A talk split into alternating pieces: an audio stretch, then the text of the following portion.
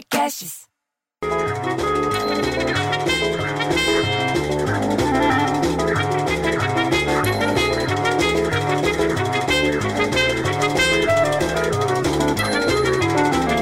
Porra, bicho, você acorda, olha pela janela.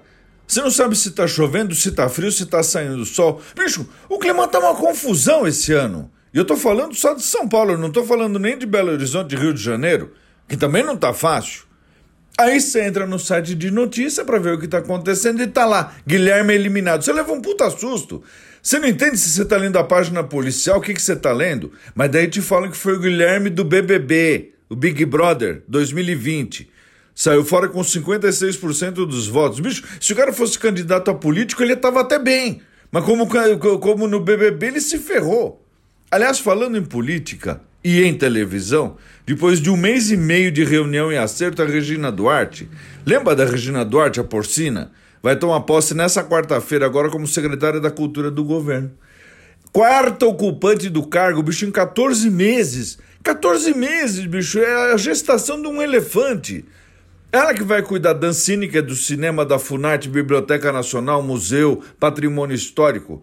Pô, ela era rainha da sucata, agora ela vai ter que pôr tudo em ordem que nem na novela.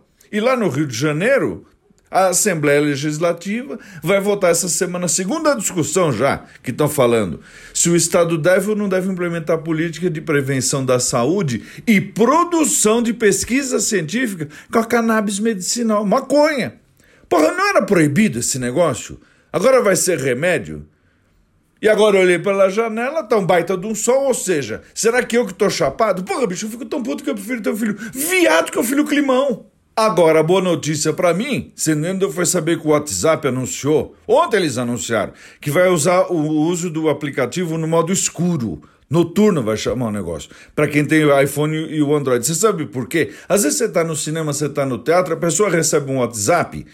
Acende a, a, sala inteira, bicho. Parece que fica uma, uma, uma, Tá vindo um carro na tua direção. É um absurdo aquilo. Você entendeu? Então agora eles inventaram um negócio que vai reduzir a fadiga ocular em ambiente com pouca luz. E vai evitar aquele momento quando o telefone ilumina a sala inteira. Porra, bicho, isso que é uma puta notícia boa, porque eu prefiro ter um filho viado que um filho iluminado.